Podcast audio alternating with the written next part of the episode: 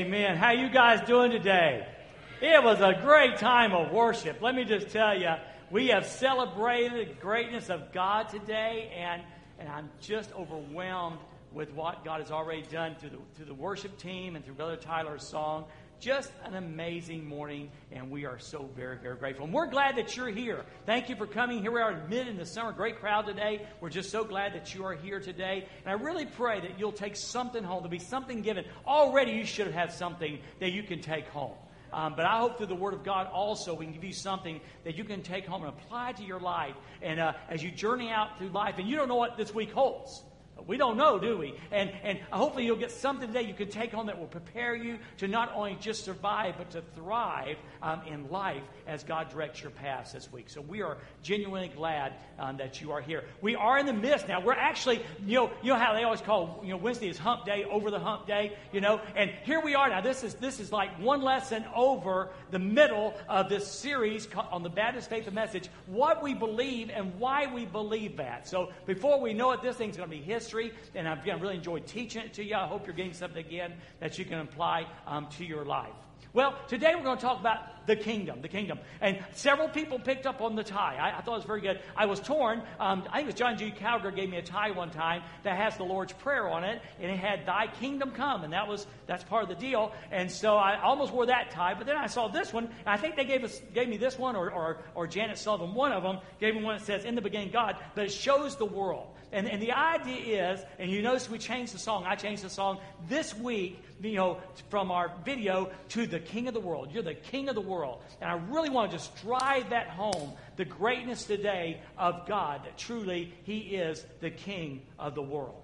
Well, we were having a discussion. David Higgs and I were having a discussion about two weeks ago, and it was about worship and about songs. And, and I want to tell you, I left the room that day just really overwhelmed with respect for David and how much effort he puts into each song. You know, in, my in my thinking and the way I would do worship probably is I'd pick you know songs that we like to sing, you know, and, and pick those. And he was explaining how he really you know analyzed each song and made sure that that his heart and his conscience knew that this is what what God wanted that day. I think that's very appreciative. You heard that, I think, today in the songs of talking about the greatness of God. You heard several references to that. Brother Tyler's song about the greatness of God. That's not accidental. That's the working of the Holy Spirit, and that's a team working together to try to make sure we, we present uh, a whole picture of, of what God's trying to say today. But anyway, part of that discussion was he, he was talking about a song uh, that he was still working through, or whether we should sing it here at Dorrisville or not.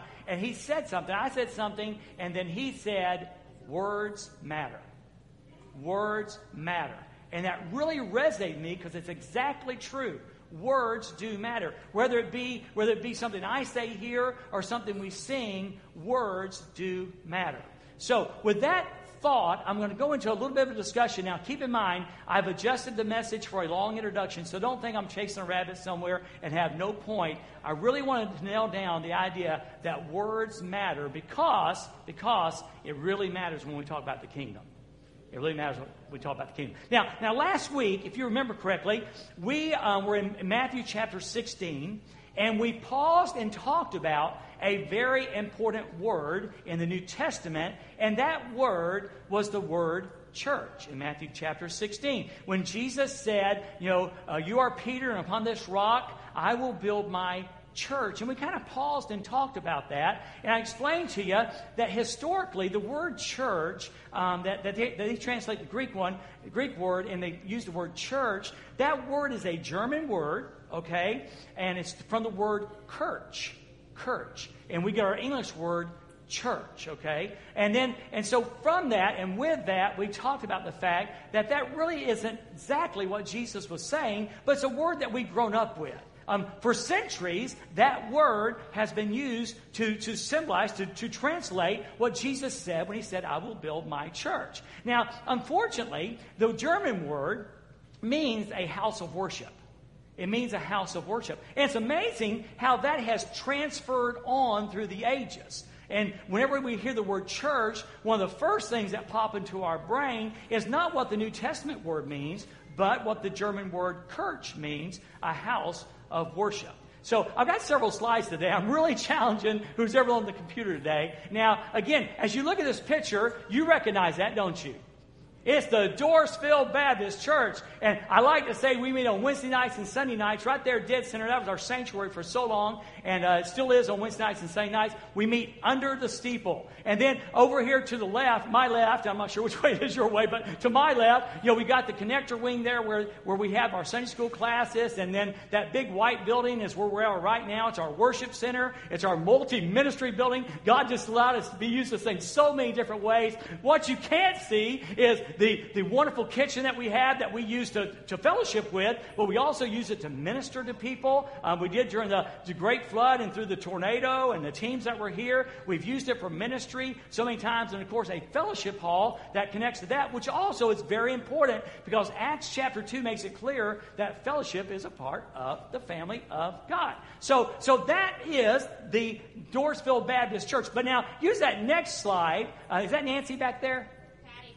Who is it? Hi, Patty. How you doing? It's good to see you back there. Yeah, but more accurately, I want you to see this. This is this is what I want you to see. That that is not Dorrisville Baptist Church. That is Dorrisville Baptist Church building. Okay, that's Dorrisville Baptist Church building. It's our campus, it's our facility, it's our place of worship. But I want you to understand emphatically that when, when, when we say Dorrisville Baptist Church, that when we're talking about the New Testament, it's not some brick and mortar or metal building that we meet in.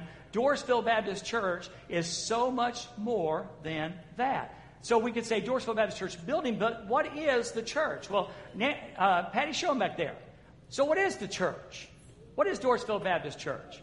Well, Dorrisville Baptist Church is a group of people, and this is from last year's Bible school. It's a group of people that meet in the summer um, during while a lot of us are at work, and we have what we call vacation Bible school. And people sometimes they take vacation, and sometimes they're already off. But we have a huge staff that shows up here, and we run like 150, 60 kids plus staff um, in vacation Bible school, and that is Dorrisville Baptist Church. Now, show the next slide there, Patty. Now, there's also this group. Now, this group of people, that happens to be the staff of our Mercy Center. And every Tuesday, every Tuesday from 10 to 2 o'clock in the afternoon, uh, and I think that's mostly all the staff, they, they're up there in the, in the upper gym, okay, back over here, and they open that building up and they, they serve people with clothing and some household goods and things like that. And guess what? That is Dorrisville Baptist Church. Not on a Sunday, but on a Tuesday. All right, what's the next slide, Patty? Now, this picture is a picture from Africa, and it did occur several years ago, but I could have easily have chosen a picture from last January. But here we are, and this happens to be in Mali. And I don't know if you recognize, but your pastor is one guy there, and the lady in the blue is the pastor's wife. So it's Dwayne and Judy, and we're in Mali, and we're praying for people. In fact, right after this, we pray for a man who's demon possessed. So here we are now. Now we're in Mali, West Africa, but guess what? It's Dorrisville Baptist Church. And away from this facility, but it's still Dorrisville Baptist Church. Okay, Patty, the next one. Now, this is um, his table. It's occurring on a Thursday night, and you'll probably recognize several people in that line. Uh, my vision's not quite that good. I hope it's bigger on your screen. Um, but I know Tim Darty's one. I think Jenny's one, and I think Benham might be the other. I'm not sure. I can't really see. But anyway, this occurs on a Thursday night at another church's building, First Baptist Church building, but it's Dorrisville's night to be the church. And so it is Dorrisville Baptist Church. So while we are grateful for our facility, I'm really trying to nail down for you that this is Dorrisville Baptist Church building, but the church is so much more. The church is so much more. And that's where we go back to Jesus' words in Matthew chapter 16. Because he said, You are Peter, and upon this rock I will build my church. And that word church there is the word ecclesia. Now, you should remember this from last week. You need to know this. It's the word ecclesia, and it has nothing to do with a building. It has to do, and literally means a called out group, called out ones, a called out assembly. And so when Jesus said, I will build my church, he said on that truth that he was the Christ, the Son of God, he was going to gather his people. He was going to call his people out. And that is the New Testament definition of the word we translate church. And that's a fine translation. But I want you to really get in your mind when you see that word church in the New Testament, when you see to the church of Ephesus, to the church of Laodicea, to the church at Corinth, to the church at Philippi, he's not writing those letters and he's not talking about a building. He's talking about the people of God. Words matter. Words matter. That's so important. You know, see, churches today, we put so much emphasis on building. That's why I'm teaching this, by the way. I really want you to understand who you are. Who you are. You're not a building, you're a gathering of people. But we do put so much emphasis on buildings. I, I know of a, a church not too far from here that when they built their building, they made sure that their steeple was the highest point in Marion. Oh, so they, well, you may figure out which church it was now. All right? But they want to make sure that there, that was the highest thing in Marion. So they measured it up and made sure a very big emphasis on building. Nothing wrong with having emphasis on building. Uh, we put emphasis on this building in a good way. Okay? But just don't think that the building is the church. Understand that people make up the church. People are the ecclesia. Now, how does that tie in? Dwayne, why did you take our time today to tie it in? Because words matter. Words matter. And here's how it matters. When Jesus said, okay, thy kingdom come, he taught us to pray, when Jesus talks about the kingdom of God is at hand, in modern English language, okay, when we think kingdom, we think different things. For instance, when we think about kingdom, and Patty, now it's about time for the next slide, we think about Queen Elizabeth. By and far, Queen Elizabeth is the best known monarch in the world. She's, I think she's 90 years old now. She's been reigning a very long time. Okay? But when we think kingdom, we think earthly kingdoms. When we think even with the kingdom of God, we somehow, how does that fit in? What does that mean? And we think about what we know, and what we know is there's a kingdom that Judy and Nan are going to, okay? And the queen there is Queen Elizabeth, okay? Now, not, not too far from now, there's going to be a new ruler in England, and that is going to be Prince Charles. Prince Charles. I think in a year or two, if she's still alive, the queen is going to, here we go, abdicate her, ah, ask me if I looked it up and tried to pronounce it. You're right, abdicate. She's going to vacate her throne and turn it over to her son, Prince Charles. So then, then England's going to have not a queen, but a king. And that's what we think about with kingdoms. We think about queens and we think kings. And of course, queens and kings have to have a palace. That's exactly right. And so they have Buckingham Palace. And we think about that. Kingdoms have palaces. That's what kingdoms do. That's what kingdoms are. And kingdoms have a landmass. A landmass. And so, Pat, you'll throw up that map. There you go. There's a map of England and that area over there. And, and again, they have a landmass. Now, here's the deal. This is why this is so important. This is why I've taken the time to do this. Earthly kingdoms and God's kingdom are nothing alike. Are nothing alike. Just like, just like the word in, in the New Testament, ecclesia, really doesn't mean anything to do with a building. Okay? So, so earthly kingdoms has nothing to do okay, with God's kingdom. There's really not a parallel. In fact, Judy asked me, I was telling her about the illustration I was going to use to open the sermon about how we have a queen and we have a king, we have a palace, and we have a landmass. Okay, and she goes, Well, what pictures do you have for the kingdom of God? And I really struggled with that because they're so different. They're so different. Um, I, I, came up with this. I thought this was interesting. The kingdom of God, and, and you'll, if you look really underneath there, under the kingdom of God, I think that's really supposed to represent not a city on earth, but to represent the New Jerusalem. I think that's the idea. So, so the kingdom in that sense, and of course the crown there represents the king that we do have, and that's the eternal king, uh, the Lord Jesus Christ. So I had that, and then I found this picture and again, that's a picture of Jesus. Now, we don't know what Jesus looked like, okay? So get past that. But, but it's a picture of, of a figure uh, representing Jesus who is teaching. And if you know, you think about Jesus' ministry on earth, okay? That's kind of what the kingdom looked like then. Okay? Um, and then this last picture is one that, that, again, someone drew. It's not, I have no biblical basis for it, but it shows Jesus in his glory as, as, as the ruler. And we see all these different soldiers from all the different ages. There's a Confederate guy there, there's knights kneeling there, all kinds of soldiers. And they're all kneeling in allegiance to the true king. So I'm not sure. I know this. Any picture I would throw up there representing the kingdom of God would be inadequate. It would be inadequate. But I do like what uh, Dallas Willard said, and in a quote, and go ahead and throw that up there, please, Patty. He said, Jesus is the human face on the kingdom of God. And that's accurate. That's biblical. Jesus is the human face on the kingdom of God. He makes it the kingdom concretely accessible. That is so true. So when we think about kingdoms, then, think about this. Think about any earthly kingdom is temporary.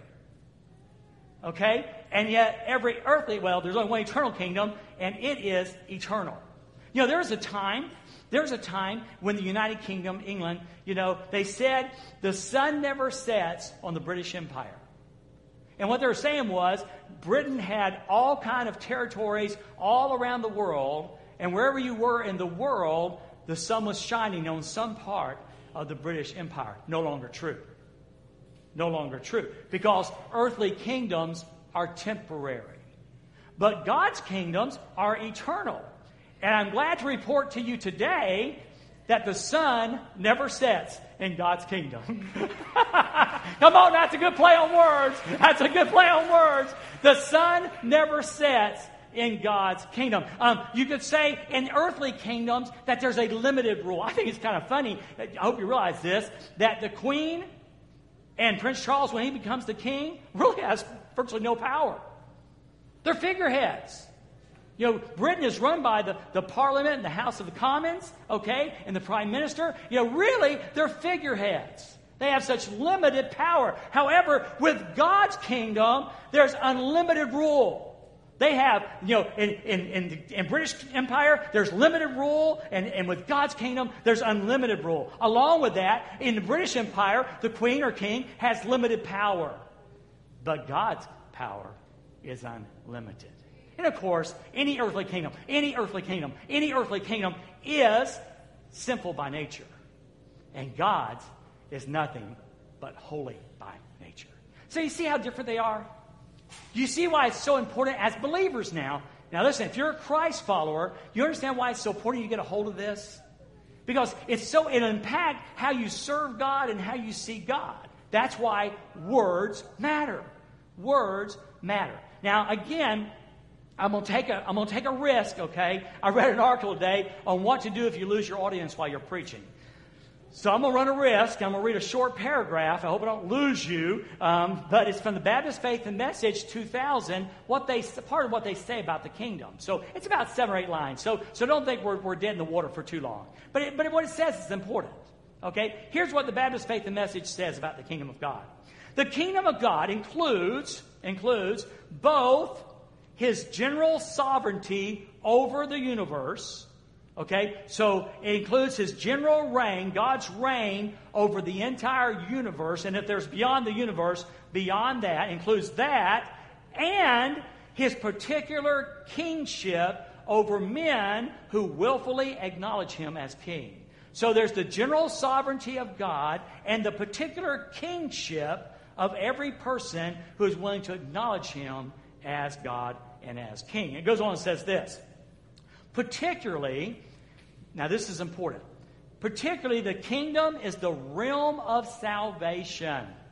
The realm of salvation unto which men enter by trustful, I like this word, childlike commitment to Jesus Christ. So this morning, when we're going, to, we're going to talk about the kingdom, and like I say, you're not going to get everything on your sermon sheet. We may transfer it to tonight. We'll just have to see. But, but I've already got planned what we're going to do, so, so don't freak out. Okay? So, so we're going to look at first off, and the big picture is, you know, God's general sovereignty. And that's why Tyler's song and so many of the songs we sang today are just so important. I hope you'll remember some of the words um, that you heard today. So we're going to talk about that, and then hopefully we're going to end up with how to make sure you're in the kingdom. because that really matters. That's very important. All right? So the first thing is this I want you to acknowledge today, I want you to hear that, that God is, Jesus is, the King of the world. That's a good place for an amen. I really want you to get that. I want you to understand. I want you to understand that Jesus is the King of the world. God is the King of the world and beyond. And beyond. Now, let me read to you again what the Southern Baptist Faith and Message said. The kingdom of God includes his general sovereignty, and the word sovereignty means reign, it means power, it means authority, it means rule. Okay? All right? The kingdom of God includes his general rule, authority over the universe.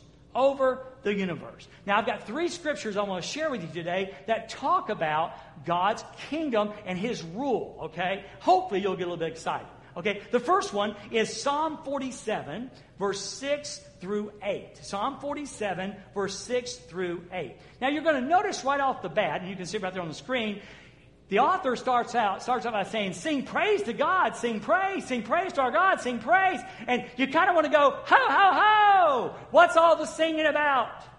What's all the singing about?" Well, have you ever arrived late for something? I mean, like really late, like you know, and you kind of walk in, you go, "What's going on?" Well, we're maybe arriving just a little bit late today. Okay, we may be arriving just a little late. So our our context might be so What's going on? Why does the psalmist break into this? Sing praise to our God, sing praise, sing praise to our King, sing praise. Well, do you remember? There was a story in the New Testament about two sons and a dad. You remember? And the younger son said, Had enough, dad, want out of here. And he basically leaves home, takes his share of the money, leaves home, Gets over there, and man, his world goes south. He finds himself in deep weeds. He's in a world of hurt. He's hungry. He's starving, lost all of his money, lost all of his friends, and finally wakes up and says, I think I will go home. So he goes home, tells the dad, Man, I really messed up. I'm sorry. I turned from that. Don't want to do that anymore. And the father's welcome and says, Oh, we're so glad you're home. It's a great story. But the second part of the story is that the older, the guy who never left, the older son, was still home okay? And he's out like working and he's late for the party. He comes in and he hears, literally, the Bible says, the story says, that he hears singing and music and goes, What is going on? Well, that might be you today. You might be going, What's all the singing about? Well, we're going to find out. He says, Sing praise to God, sing praise, sing praise to our King, sing praise. And then he says something that really caught my eye. Sing a song of wisdom. Sing a song of wisdom. So I said to myself, I said, what would that look like? What would a song of wisdom look like? Well, in Proverbs chapter 9, verse 10, there's a verse that we, we quote sometimes. Here's what it says The fear of the Lord is the beginning of wisdom.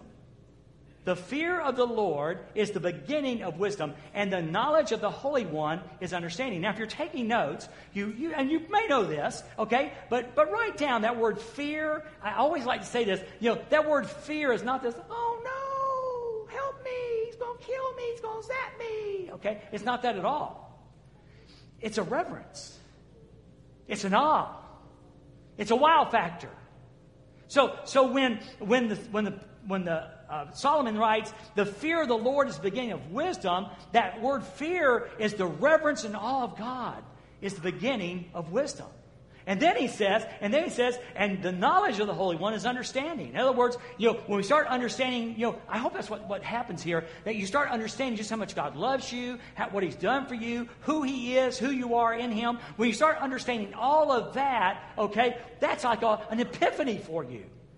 That, I, that happens so often when we sing. I, I, I hear words written by an author and he puts it a certain way, and I, I go, wow, how, incredible is that? So, so what I'm saying is, is that the song of wisdom, when the author says, sing, sing, praise the Lord, sing, sing a song of wisdom, he's telling us that what we sing should be sincere.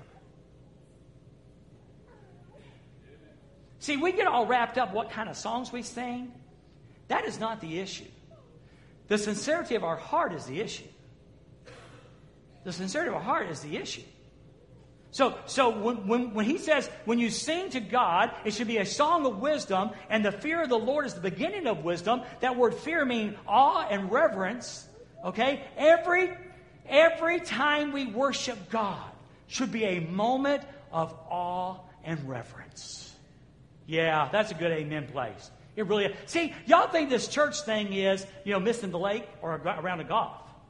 You know, you come in and do your, your thing with God for an hour or hour and 15 minutes, however long it happens to run. No, no, no, no, no, no, no. When you gather in this room, or that room, or any room, as a corporate body, you know, we are supposed to be in awe and reverence of who God is.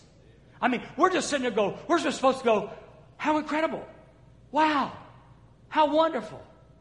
Okay? So, so he's saying all of that, that we should just be wrapped up in reverence and awe with God. And so now you got to go, how come? Why? Why? Because he tells us.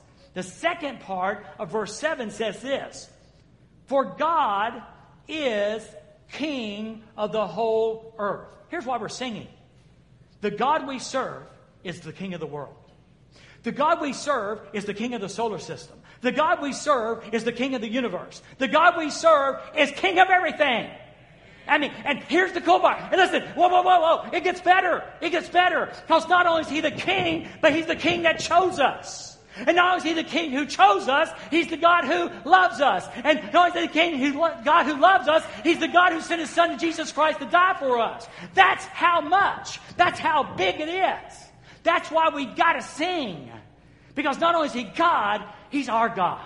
He's our personal God. Every person who puts their faith and trust in the Lord Jesus Christ. For God is King of the whole. earth. Oh, and we need to remember this.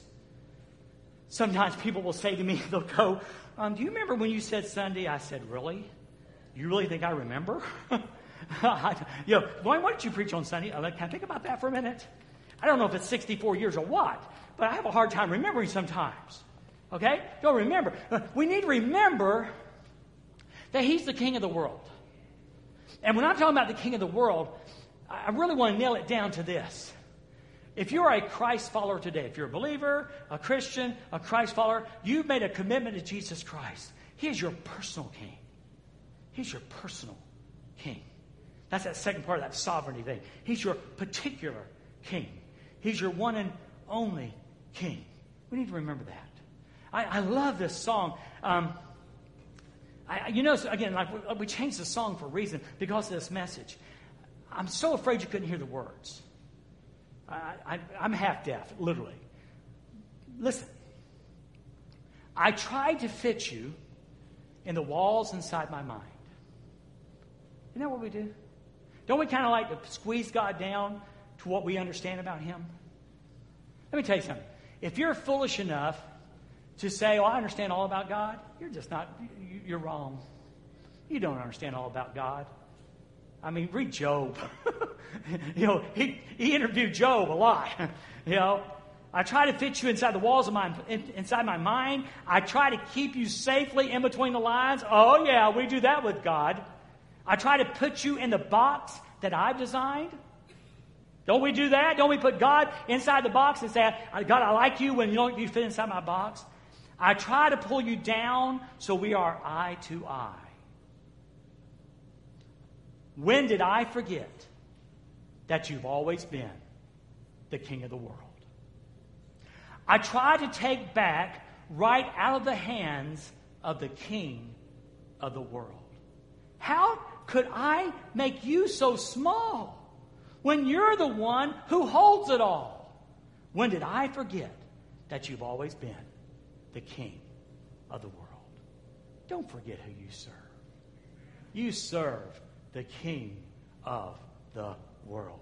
So he says in 47 again, For God is King of the whole earth. God reigns over the nations, implied all the nations. And God is seated on his holy throne. I think about Isaiah chapter 6 and verse 1 where, where Isaiah says, In the king, in the year that King Uzziah died, I saw the Lord. I saw him high and lifted up, seated on a throne, and his train filled the room. When Isaiah saw God in his holiness, all he could say is, Woe is me, for I'm a sinful man. As the seraphim sang, Holy, holy, holy is the Lord God. When we sing our songs, when we sing our song of worship, when we gather corporately, and when you gather in your quiet time today, get enraptured with who God is. That's what He wants us to do. He is. Is He the King of your world? Yeah. Thank you. That's right. Make sure He is. Don't give Him a providence to don't give him a providence to rule over. Don't give him a section of your world to rule over. He is the king of the world. Amen? Now, now the second scripture will help someone here today. Have you ever been in like deep weeds? Have you ever had a world of hurt in your life? Did you feel like you're on this boat and there were multiple holes in the hole and you were going down? Well, this is our friend today. The scripture is Second Chronicles 20, verse 6. Second Chronicles 20, verse 6. Now, how many of you have heard the phrase, jumping Jehoshaphat? Raise your hand. Yeah, a lot of y'all have. Okay, well, this is the guy. This is, this is, this is Jehoshaphat. Okay? Now, here's the problem. He's a king, okay? And like multiple kingdoms, someone say kingdoms. Yeah, multiple kingdoms are coming to attack him. Okay? And so he has a come to Jesus meeting. Okay, literally.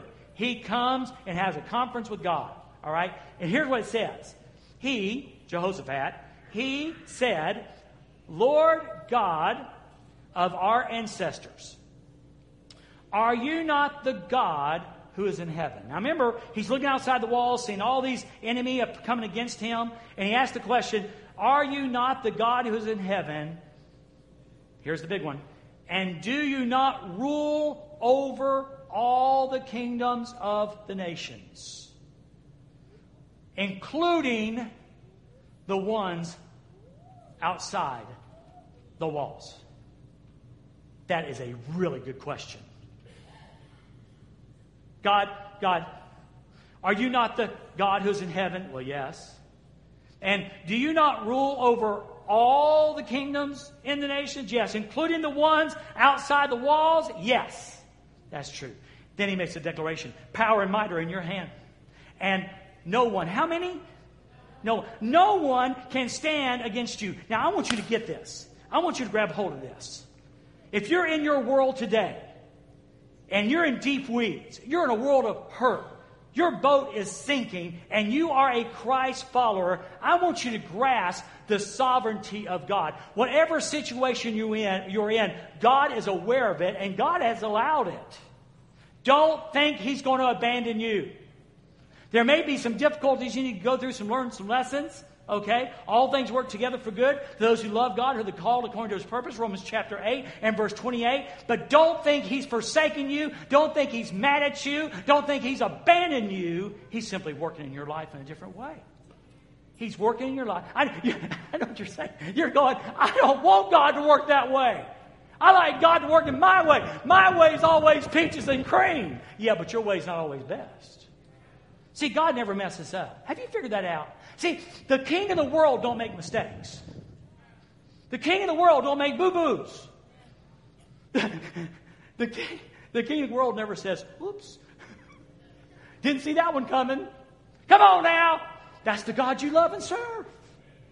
He never makes a mistake.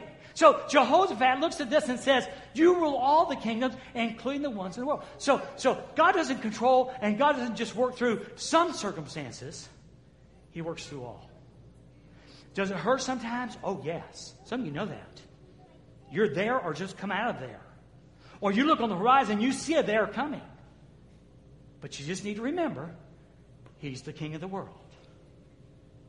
Don't forget. When did I forget that you're the King of the world? Don't forget. Don't forget. No matter what's outside your walls, He's the King of that. Power and might are in your hand. And no one, no one, no one. Satan, Satan on his best day is a puppy at the feet of Jesus. Satan on his best day is a puppy at the feet of Jesus. No one can stand against you. because he is the king of the world. And then our third scripture is Philippians chapter 2, verse 9 through 11. When Tyler was singing this song, I'm about to go, whoo, whoo, whoo. Actually, time, I kind of did go, whoo, whoo, whoo, a little bit. It's so wonderful. Now, now get this. Now, in Philippians 2 9, you know, it says, for this reason. For this reason. So, whatever he's going to say, there's a reason for it. And if you look at verse number 8, I'll try to get close to right. It's, it's where Paul writes about Christ, and he says that he took on the appearance of a man, and then he endured uh, death, even the death on the cross. For that reason. Because, because he took on the form of a man, okay, and then endured the cross, even death on the cross. Because of that, okay, for this reason, God highly exalted him. Someone say exalted. Well, how much, how high did he exalt him? He highly exalted him and gave him the name that is above every name. Like Tyler saying, your great name, your great name, your great name. God gave him that great name because of the sacrifice, because of his obedience on the cross. Woo-hoo, there is no other name like the name of Jesus. See, you need to know that. That's why this kingdom thing's so big.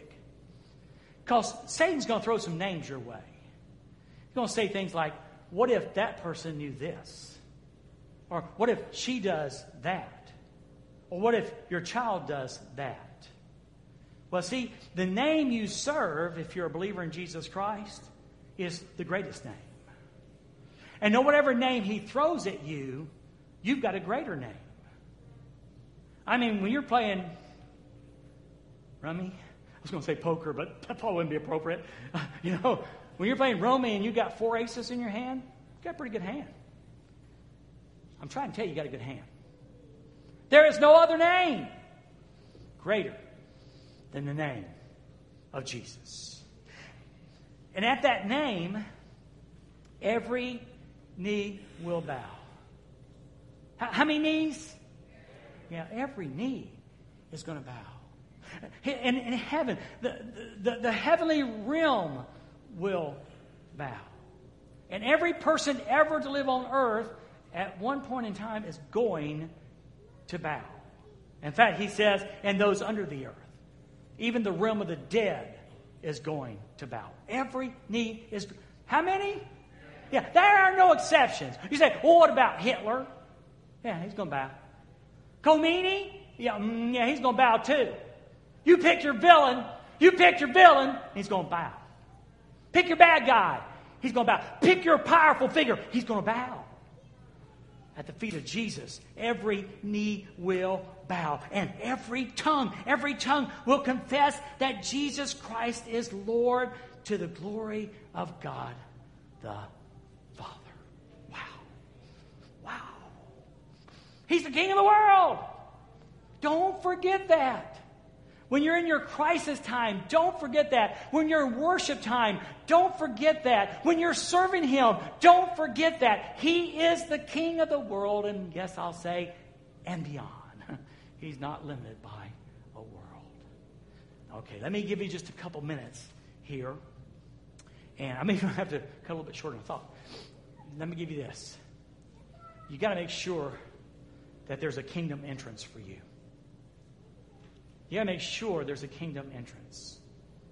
You know, I, I didn't teach you today about being a church member. I didn't teach you today about um, being religious. I talked about the kingdom, his sovereign rule, but I, several times I referenced the personal rule, the particular rule, the focused rule of God and his sovereignty in your life. How does that happen? How does that happen? Well, there's a wonderful scripture, and now I'm, I'm sure somewhere in my past I've preached it. I know I have. I know I have. But it really just rung my bell this week. It's from Jesus, of all people. You know? And here's what it's Mark chapter 1, verse 14 and 15 from the English Standard Version. Here's what it says. So he gives us he starts with a time frame. Now, after John was arrested, so that gives us time frame. John the Baptist has been arrested and put in prison. Jesus came into Galilee, so it gives us a place. Jesus came into Galilee, and what's he doing? Proclaiming the gospel of God. Proclaim. this is good. Where, you at, Dave? The good news is preaching the good news. the good news is preaching the good news. Okay? And verse 15, and saying, the time is fulfilled. The time is now. The time is now. And the kingdom of God is at hand. It is here. You remember Dwight, uh, uh, uh, Dallas Willard's um, was, was his quote? That the face of Jesus is the human face on the kingdom of God, and he makes it concretely accessible. Okay? The kingdom of God is at hand. And here's what I loved repent and believe in the gospel. So, so when Jesus teaches the gospel, when Jesus, when the good news teaches the good news, he says, repent and believe. That's so crucial. Repent and believe. Now, I've always taught you, and by the way, it's not a bad teaching. It's not bad teaching. I've talked about repentance means you're going one way and turning around and going another. Here, you're going on your path, your way, my did. You're, you're Frank Sinatra. I did it my way. You're doing your thing. And then repent means you turn around and choose to do it God's way. That's good. That's right. But I really like what I've heard several times recently. It's a change in direction, but it's a changing of your mind. It's a changing of your mind. And you change your mind from, from the fact that I'm a sinner who cares to I'm a sinner and God cares. You know, its repentance means, you know, I can do it my way, I need to do it God's way. So, so when Jesus says repent, he says change your mindset. Change your mindset and believe. Believe in what? Believe the gospel. Believe the Bible says you are a sinner. You are a sinner. And there's nothing you can do about that. You are lost and you're fast approaching hell on your own. And then the Bible says that Jesus comes. And the wages of sin was death. And so Jesus willfully dies on a Roman cross, endures the wrath of God. Now, don't let this, don't, I know you've heard this before, but don't let it go over your head. Endures the wrath of God. He cries out and says, It is finished. And he yields his spirit. In other words, he gives his spirit up. They didn't kill him, he willed himself to die. Okay? Well, they put him in a tomb. And y'all understand what happened three days later? Yeah, he his, his dead body started breathing again. That dead body, that stone cold dead body went, and he came back to life. And when Jesus says believe, he said, put your weight, put your trust, put your faith in what I did. Repent, turn from what you were and what you are to me, and believe what I've done. He preached the gospel of good news. Didn't mention church, didn't mention religion, didn't mention being baptized, didn't mention good works, didn't mention giving money. He just says, Turn from what you are to me and believe. And that's the gospel of Jesus Christ. So if you're here today and just fixing to lose the radio, but if you're here today and you're going, you know what? I heard you, Dwayne. He may be the king of the world, but he's not my king. Well, he wants to be. He doesn't care how rich or poor you are, black, white, green, or yellow, where your social status, what's your address, and what kind of car you drive. He loves you, and He died for you. And today, the king, today the King of the world says, "Come." Says, "Come." And that's what we do at the end of the service. We give you that opportunity to respond. My friend Brent's going to be standing down front. Our team's going to come, and we're going to sing a song together. And this is your time. This is your time to say, Jesus, I want you to be my king. And Brother Brent, we got some friends who'll tell you more details about how that can happen. And, and if you're here today and you've already trusted Jesus, you know, you are a Christ follower, kind of tag on that question I asked in the middle of the service. Is he your king? Don't give him a providence. He wants, uh, no, he needs, he wants, he demands. That's better. He demands all your life. So if there's something in your life that you're holding back on, the king wants it. The king wants it. There should be, no, and by the way, it's always best. This king knows best every time. Some kings have ruled and not had the best interests of the people, their servants, in mind. This king has your best interest at heart So maybe there's something you need to surrender today to the king of the world. Or maybe you just need to worship. Maybe you just need to worship the king of the world. Let's pray. Well, Father, thank you very much for this privilege to share these truths today. Holy Spirit, I am asking you right now to take my attempt at words, Father, to magnify, make it clear in the hearts of men, women, and children. If there is a person here today who has not made that decision to repent, to turn from, and turn to, and believe, may today be that day. Give them the courage to walk out and ask more questions. Give them the courage to say yes to the King of the world today. And God, there's a whole bunch of people in this room, including myself. And we sure have a tendency sometimes to forget that you're the King of the world. So I just want to pray, Father, right now, that you'll remind us and call us, remind us and call us to that kind of repentance, to submission and surrender to you as the King of our lives, the King of the world. Have your way as this is your time.